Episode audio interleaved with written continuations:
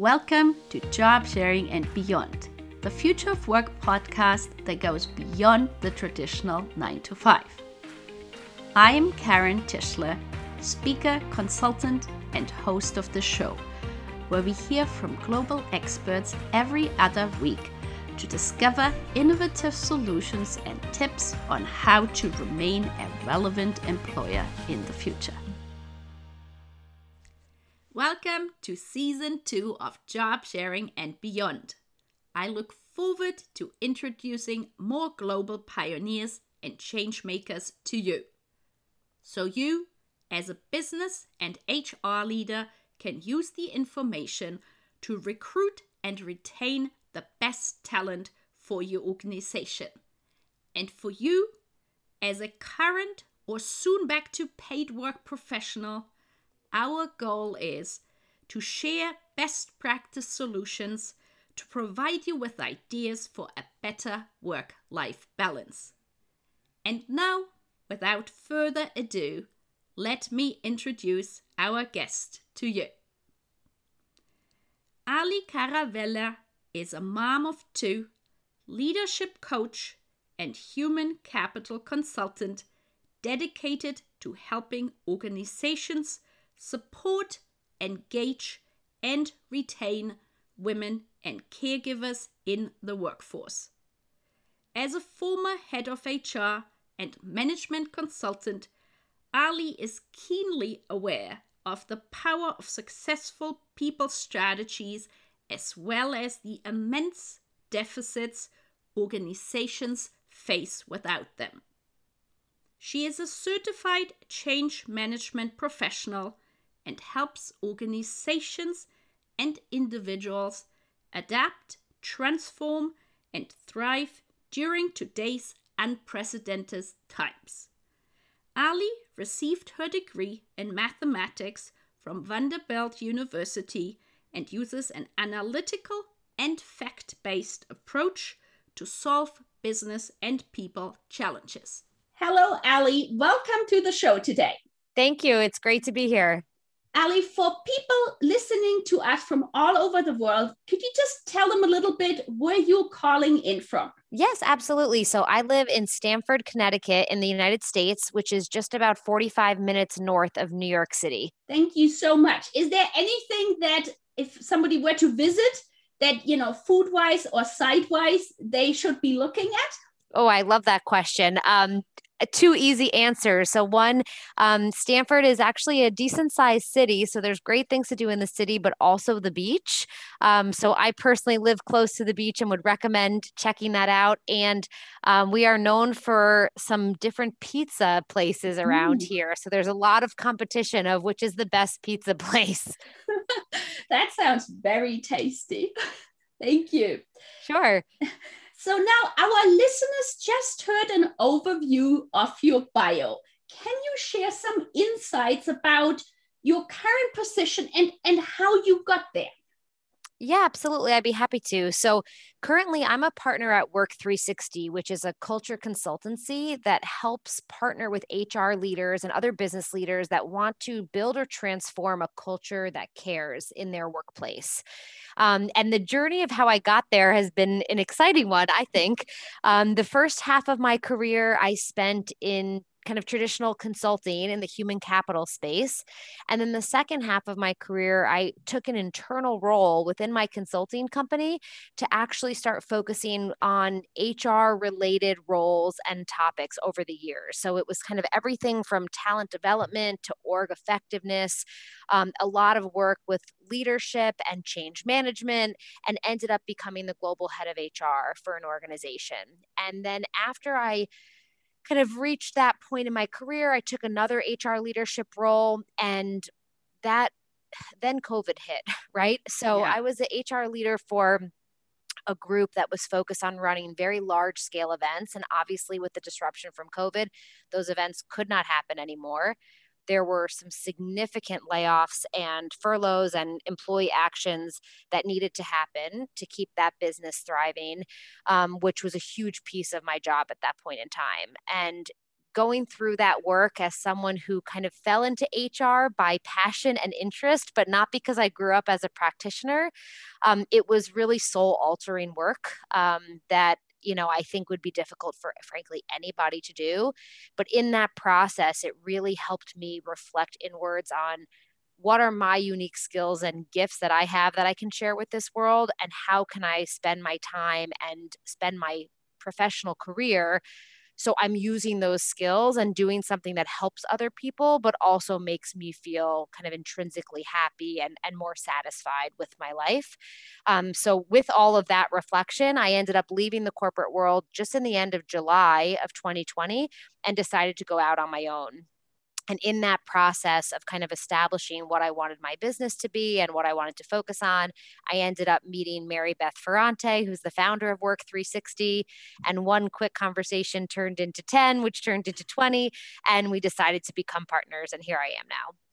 Thank you so much for sharing. Well, I'm very appreciative, you know, that you are where you are today because I love research and um, you know doing research about you uh, you've created this amazing white paper based on the largest survey to date of the impact of covid-19 on working mothers. And um, the part um, you know of your parting words of that paper were this research process left me feeling certain that we are experiencing the single largest personal and professional transformation in our lifetime. And so, could you share with our listeners more about that research? Yeah, absolutely. I'd be happy to. So, you know, really, when I left corporate America in the end of July of last year, I knew that I wanted to create a business, focus on kind of my consulting and coaching background along with the HR expertise, but build a foundation in data and really create a catalyst for conversation. And that's what made me do the study in the first place. I, I can say at this point, it is certainly not the largest study to date, but at that point I, in time, I believe that it was. Because um, as we know, we're kind of bombarded with headlines every single day about the impacts this pandemic has had on women in the workplace. But really, what I wanted to do was as quickly as possible, really leverage the fact that I was no longer working in a large organization that takes many people and many meetings and many months to kind of move through this type of process and just very quickly, very efficiently ask some questions. So I put a survey together. I got about 550 women in 48 hours to fill it out across the country in tons wow. of different industries and backgrounds. And interestingly, you know, I studied mathematics in college and I am a data geek, tried and true. Um, so every 50 responses, every 100 responses that came in, I reviewed the data and I wanted to see what were the trends, how was the information changing. And the interesting thing was that whether I had 100 responses, 200, 250, 350, 500, the actual statistical responses were remaining exactly the same. So I had originally actually wanted to get a few thousand responses, but once I got over that 550 number, I realized it was not actually necessary and that there was more benefit in publishing the results quickly than mm-hmm. it would be to kind of hang around for a couple weeks to collect more responses that were going to inevitably say the same things. And at the end of the day, what was so fascinating to me was kind of across industries, across backgrounds, across income levels, you were seeing very consistent themes around the burnout, around the number of women considering leaving or downshifting their career or leaving the workforce completely, and the amount of burden and responsibility specifically on women kind of managing everything that was going on career wise, but also with their families and caregiving duties. It was just, it was pretty unbelievable to see in the numbers. And um, frankly, I just use that as a way to kind of document that. It's what I sort of knew in my mind and in my heart going into it, but I liked having the hard data with me. So then once published, it's a really great catalyst for some interesting conversation, right? With other people trying to help solve the problem, like yourself, in a variety of ways, or with heads of HR corporations that are trying to understand more of the problem and then really try to figure out what they can do about it.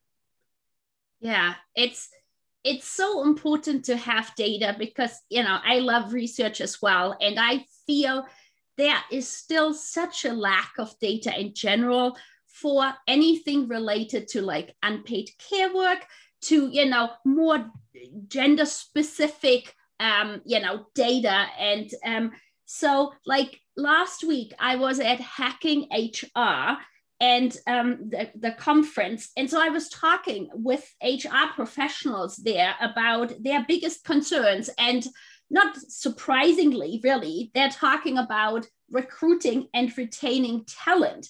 And so then I, you know, saw your video with professionals a few months ago, and you had asked them to, you know, mention one thing that companies could do to retain women in particular. So, could you share more with our listeners what that was all about? Yeah, absolutely. So, just in terms of that video project, to take a step back, after I had done that initial research with the survey and mm-hmm. collected mm-hmm. all of that hard data, I published the white paper, but I had this feeling like I just knew there was a little bit more to dig into, right? I had the data, I knew kind of all of the core things that I wanted companies to be focusing on right now. But what was missing to me was the storytelling and the authenticity behind the data, the real heart and soul behind it. Mm-hmm. And so, what I did next was I interviewed about 18 women, all working mothers this time around the, the country. Again, different industries, different roles, different backgrounds. And I asked them all the same eight questions. And then I put together this series called Real Women, Real Stories eight different videos, each addressing one of the eight questions. So you could hear from all of these different women kind of what they were going through, what type of advice they had for each other, for managers, and for companies right now. Um, and one of those videos, to your point, was specifically around how we can retain women in the workplace given everything that's going on. Um, and you know, interestingly, if you if you hear all of the different women's responses, the overarching theme you will hear from all of them is flexibility, flexibility, flexibility. um, you know, I actually have the words kind of popping up on the screen and I had to specifically change the order around so it would at least sound, seem a little bit new and interesting because it was so wildly consistent. Yeah. Um, but really the first flexibility, right? Of actually yeah. having organizations have flexibility as a critical pillar in their organization, which by definition is not a one size fits all solution. Right. Right. So some companies right now are thinking about this like, okay, we're going to become more flexible. So we're going to have people come into the office three days a week and they can work from home two days a week, which I think is a really great intention and an interesting place to potentially start the conversation.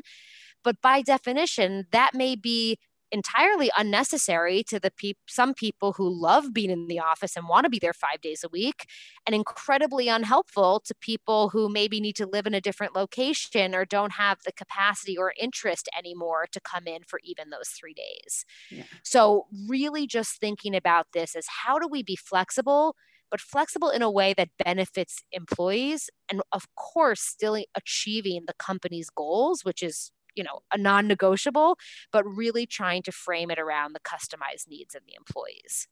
So that was the first that was the first core thing. The second thing in terms of retaining women right now was all around kind of the softer skills that they wanted to see managers having. So some things that sometimes sound so basic like just if they could only listen really listen like ask how are you but actually really want to know the answer um, empathize um, and support people with whatever their unique challenges are that was really the second core theme and it got into our managers and helping companies realize they may need to assess if their managers actually have the tools to do this and if not we shouldn't judge them. We should actually just invest in them and help them acquire those tools because that wasn't necessarily required in the past in the same way that it's being required today. And then the third core theme was really just around policies and programs. So the women wanted to see companies actively assess the policies and programs they had in place to ensure that they could retain working parents and caregivers. And of course, that can, people always think about having a maternity leave benefit or maybe reframing that as a parental leave. But there's so much more beyond just that, though that's critical um, for organizations to have someone or some group of people to actually be looking into that and having some level of accountability to have policies and programs in place to to make that a successful environment for working parents. I'm I'm so appreciative of you know what you just said. Like from the flexibility, it's so interesting.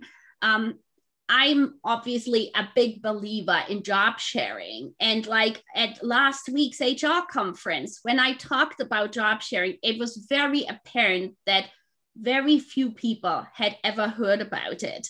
And I feel it is, especially in North America, still a completely undervalued um, option. And from a um, employer's perspective, at the end of the day, their full-time position is being covered.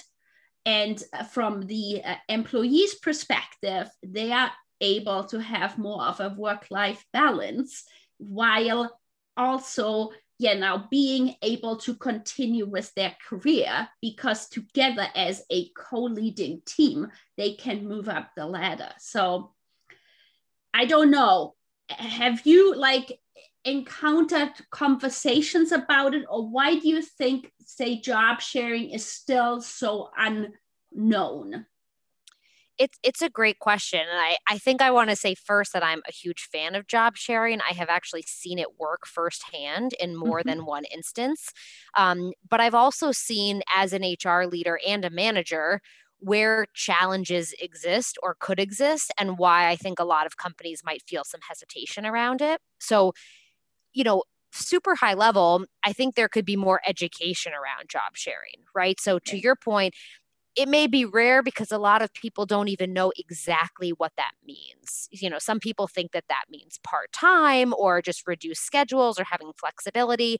Um, I'm not convinced that everybody really understands the depth of what job sharing really means and what the benefits are.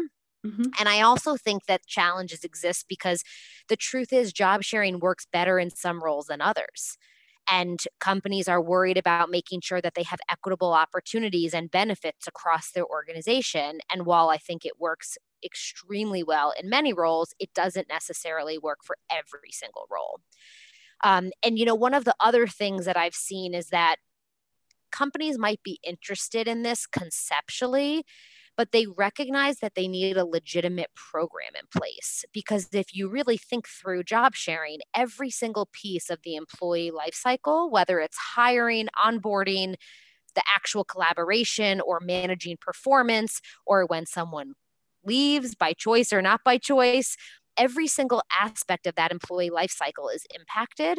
So companies really would need a playbook in order to roll out job sharing in any sort of a broad based way.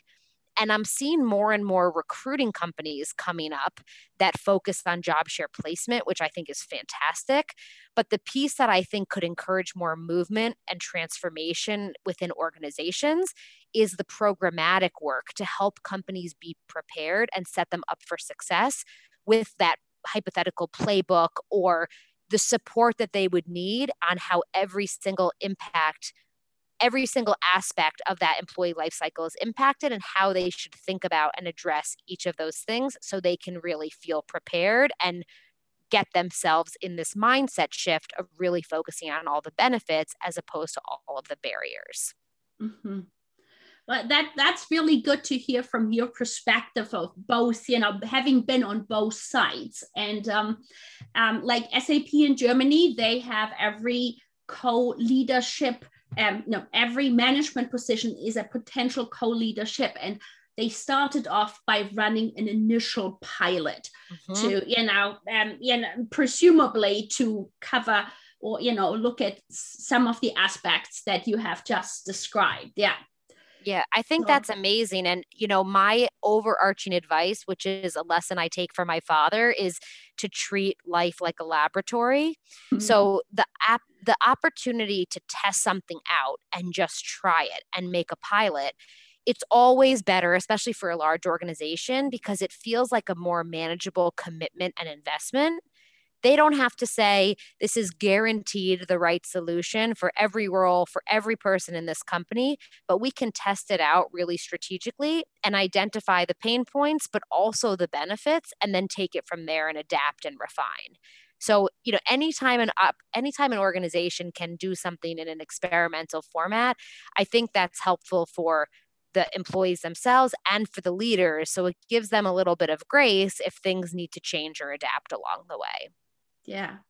And, you know, um, the four day week that um, was, you know, implemented by Andrew Barnes and Charlotte Lockhart, they also started off, or they recommend to start off with a pilot to see how it goes. Um, Andrew's and Charlotte's view is like the worst case there is that they have a better understanding about productivity within certain, you know, aspects of their organization as a minimum if for whatever reason it were not to um, you know work out absolutely and the employees of that company have a higher level of trust that their leadership cares right? And so yeah. much of what Mary Beth and I do in our company is help organizations create that culture of care. And so some of that means, just like if you're a parent, you're going to tell your kids that we're not going to always get it right.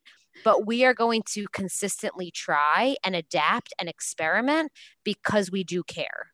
And and i think that a company can do that same thing. Interestingly i was just reading an article about a, a company based in the us but they were doing a five hour workday um, and testing this out. And at first, it was working really well.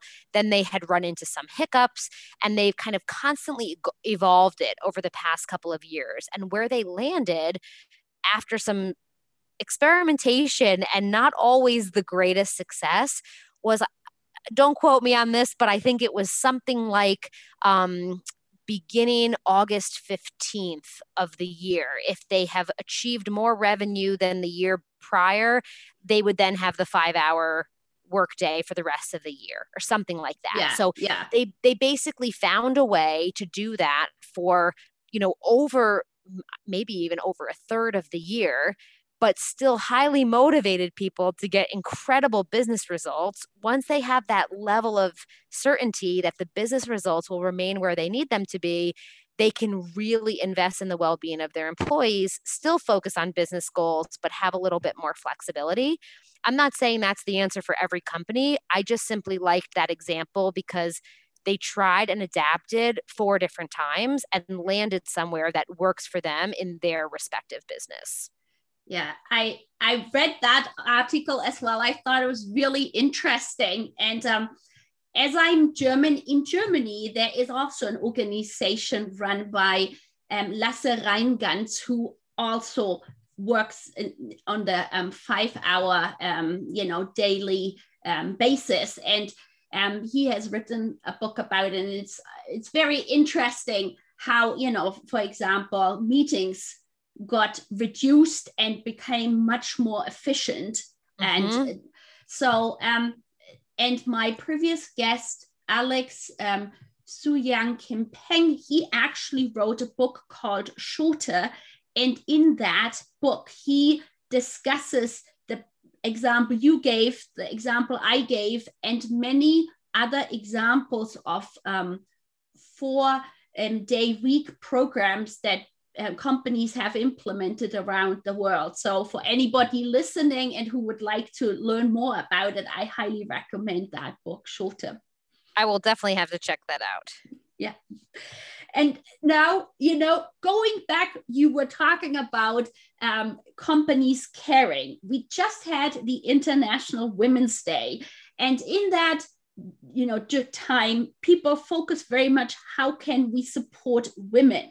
To you know especially now also in the crisis and how can we go beyond um, the glass ceiling. My previous guest josh levs has said until we give men equal opportunities at caregiving we will not have equal opportunities for women in the workplace. And now what have you seen with regard to that It's a great question. Um, and I agree with Josh on that. I think unquestionably, I agree we need to get more men more involved in the unpaid work that's typically falling on women if we want women to get the same opportunities as men in the paid workforce. And historically, if you think about in the feminist movement, at least I can speak for the United States, that you know more and more women were pushing and pushing to get equal opportunities at the workforce but in the paid workforce, but not giving up any of their other responsibilities at home, which is really an impossible task right. to, to give to anyone, even superpower women who are incredible at multitasking. Um, it's just not um, a realistic or reasonable situation. You know, for some organizations, I think offering parental leave is a good start. Um, you know, if you can do just one thing, and I personally have firsthand experience with the difference with my husband between the birth of our two daughters, the policy for parental leave changed at his organization. And so with mm-hmm. our first daughter, he had two weeks. Maybe it was one week or two weeks. I can't even remember. Um, and with our second daughter, it was two months. And, you know, with our first, my daughter was born early and we had to go back to the hospital. And I won't get into all of the details. Luckily, she was totally fine. But we spent the better part of his leave in the hospital. And then on his last day, he basically went back to work after sleeping in a folding cot in the hospital room. Um, so I can tell you it was actually one week now that I remember it because that's how the timing would go out. Um, and so I was there you know, nervous, worried, full of anxiety with our new daughter in the hospital. He's going back to work with absolutely no sleep, um, wow. totally not ready for that. And there's a huge downstream impact from that, right? In terms of how that impacts women in the workforce and men. I think, you know, some of the things that I've seen in terms of best practice, even if we just think about the parental leave example, is one of my best friends used to work at McKinsey and I remember when she was pregnant, one of the male partners who headed up the regional office sent this beautiful email to everyone in that region. And it basically said that his wife had just had a baby a few months ago. He took the parental leave that was offered by the company, which was a couple months, a few months, I can't remember exactly.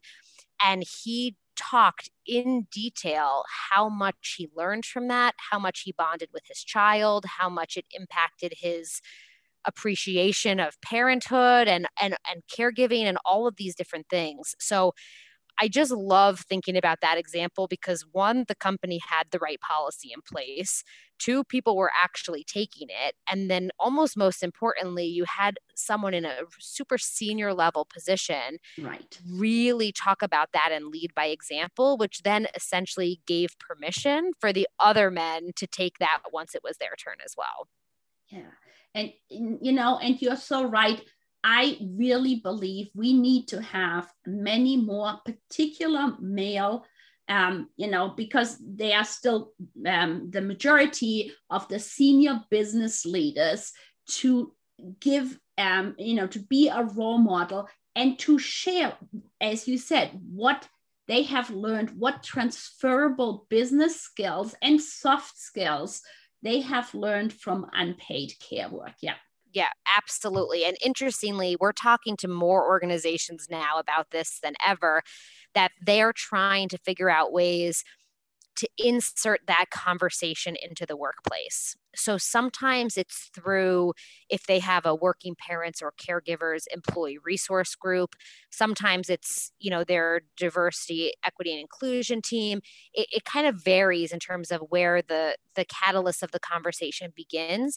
But oftentimes they're coming to us saying, how do we create this conversation about unpaid work and caregiving to educate but also really help normalize talking about these things. Right. So both people who are currently employed don't have to feel fear or shame or guilt or any number of other emotions about their caregiving responsibilities.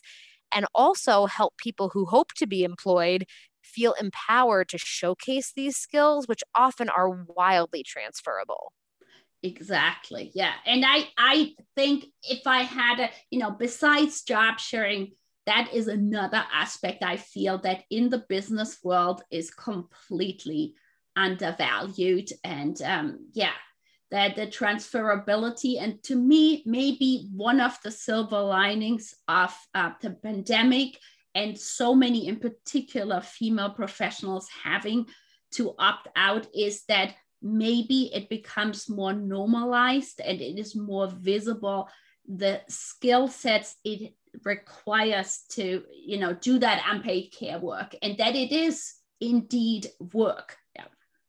Absolutely. And i think every country is obviously different. I one of the things that I did when I left corporate America was take a class because I wanted to just find some time to educate myself because I had mm-hmm. been working, you know, 80 hours a week and raising two young children. And I really hadn't carved out time for my own learning and development in quite a while.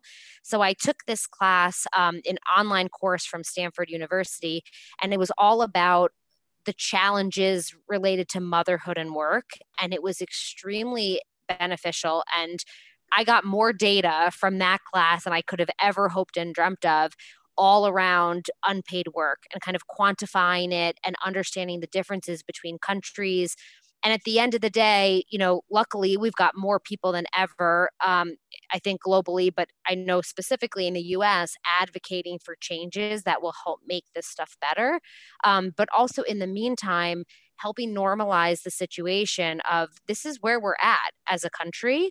And this is what infrastructure we have in place and what the gaps are. And then acknowledging that with these gaps and with many dual working households, someone has to care for the children right or right. someone has to care for right. that elderly person in the family so exactly oftentimes statistically speaking that ends up being a woman but kind of regardless of who it is without a broader care infrastructure in place within your country you have to do it. And I think we can agree as a culture that this is an important thing to raise children or take care of our elders.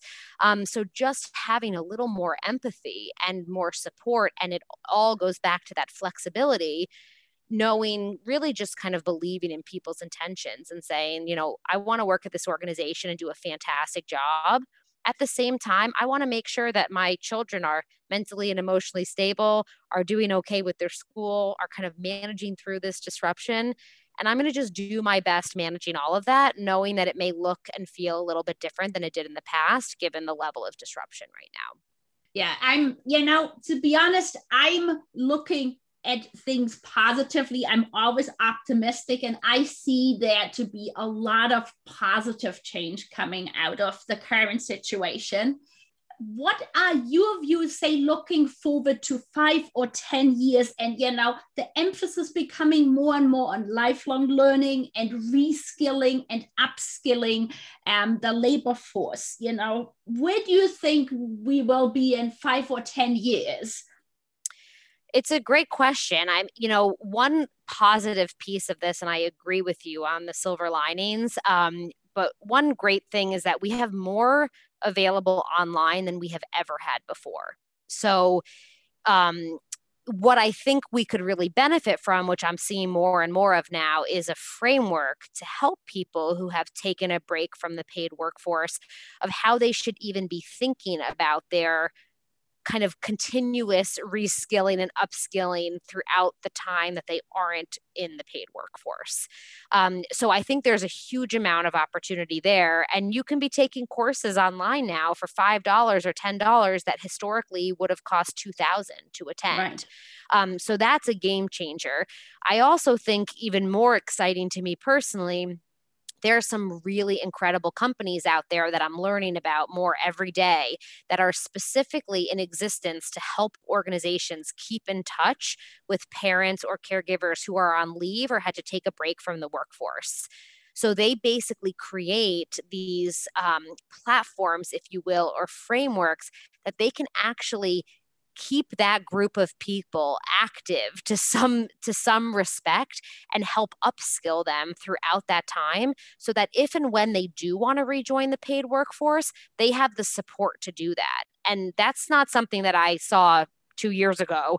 Um, and so my hope is that as companies see this, frankly, even just as an opportunity, one, to do the right thing, but two, to help them fix their leaky talent pipeline, they can rely on companies like this who can help keep that group of individuals who left the workforce stay engaged and stay skilled and stay you know kind of relevant in their job search so that if and when they want to come back they they feel connected. They don't feel scared. They've got the resources and tools and support to do that which i think is absolutely incredible.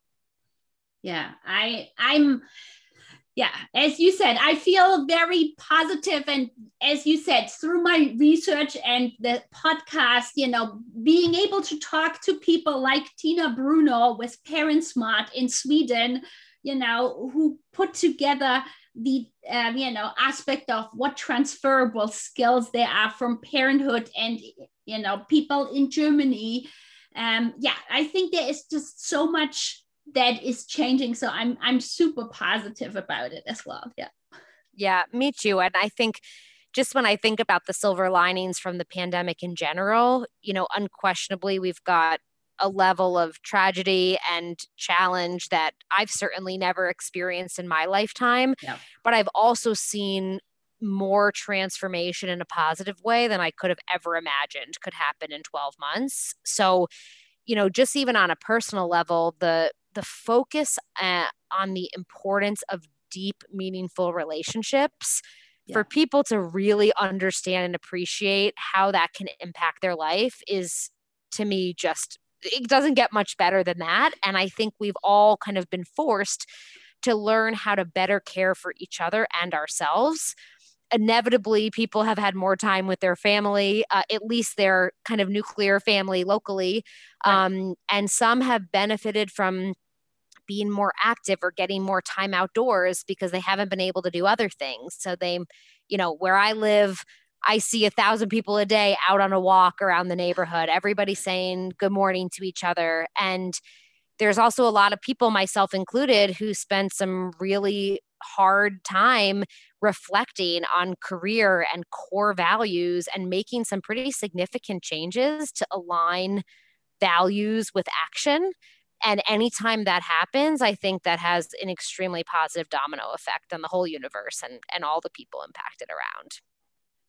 Yeah, I I completely agree. It really it's you know that here it as you said the reflection and you know the core values. I think it really forced people to think more about it than maybe in any time in the you know in the past decades so um, now, um, I would love to continue talking with you forever, but we're coming towards an end. So I just want to make sure is there anything that you would like to share with our listeners that we did not cover today?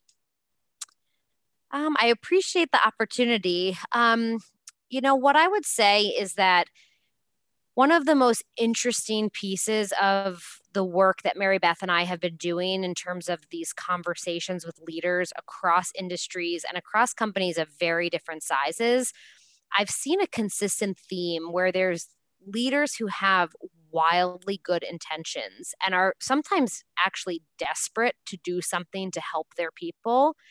But there's still this theme that we're seeing, which is a lack of courage to just take a leap and innovate and to try something new. And if there's one thing I would share, it would be to just be brave and be courageous and try, because to our earlier conversation, you will get a lot of benefit just from trying and having that authentic investment and genuine attempt for your people. And if you treat this like a laboratory and you can be risk averse and do it in a pilot fashion, whatever it is right. that you're going to do, you can protect your business while really trying new and innovative ways to support your people um, and even just trying will go a long way and and for the leaders who have kind of broken through and find it and found that courage it's an unbelievable weight off their shoulders that we see because, you know, HR leaders the last 12 months, it has been crushing in, in terms of what they've had to deal with. So um, it's sort of selflessly for the employees and selfishly for those HR leaders. I, I think everybody deserves to be feeling better right now. And I just encourage people to be brave and find that courage and just try something even if you don't commit to it for a super long term, just try and see how it goes. Thank you very much. Now, how can people reach you, Ali? Um, sure. So you can always go to our website, which is Work360, W R K 360.com or email me at ali at work360.com. Um, we're also super active on LinkedIn. So uh, my last name is Caravella. So I encourage anyone who's interested in really just talking about their culture, maybe things that they've tried and haven't gone the way that they hoped, or learning about new and different ways that they could really think about the entire cycle of having a healthy, positive care culture in the workplace, please feel free to reach out to myself or Mary Beth because uh, we truly love what we do. And so we are happy to have these conversations on a daily basis. Thank you so much. It was such a pleasure having you a guest as a guest on my show. Thank you. My pleasure. Thank you for having me. Thank you so much for listening to the show.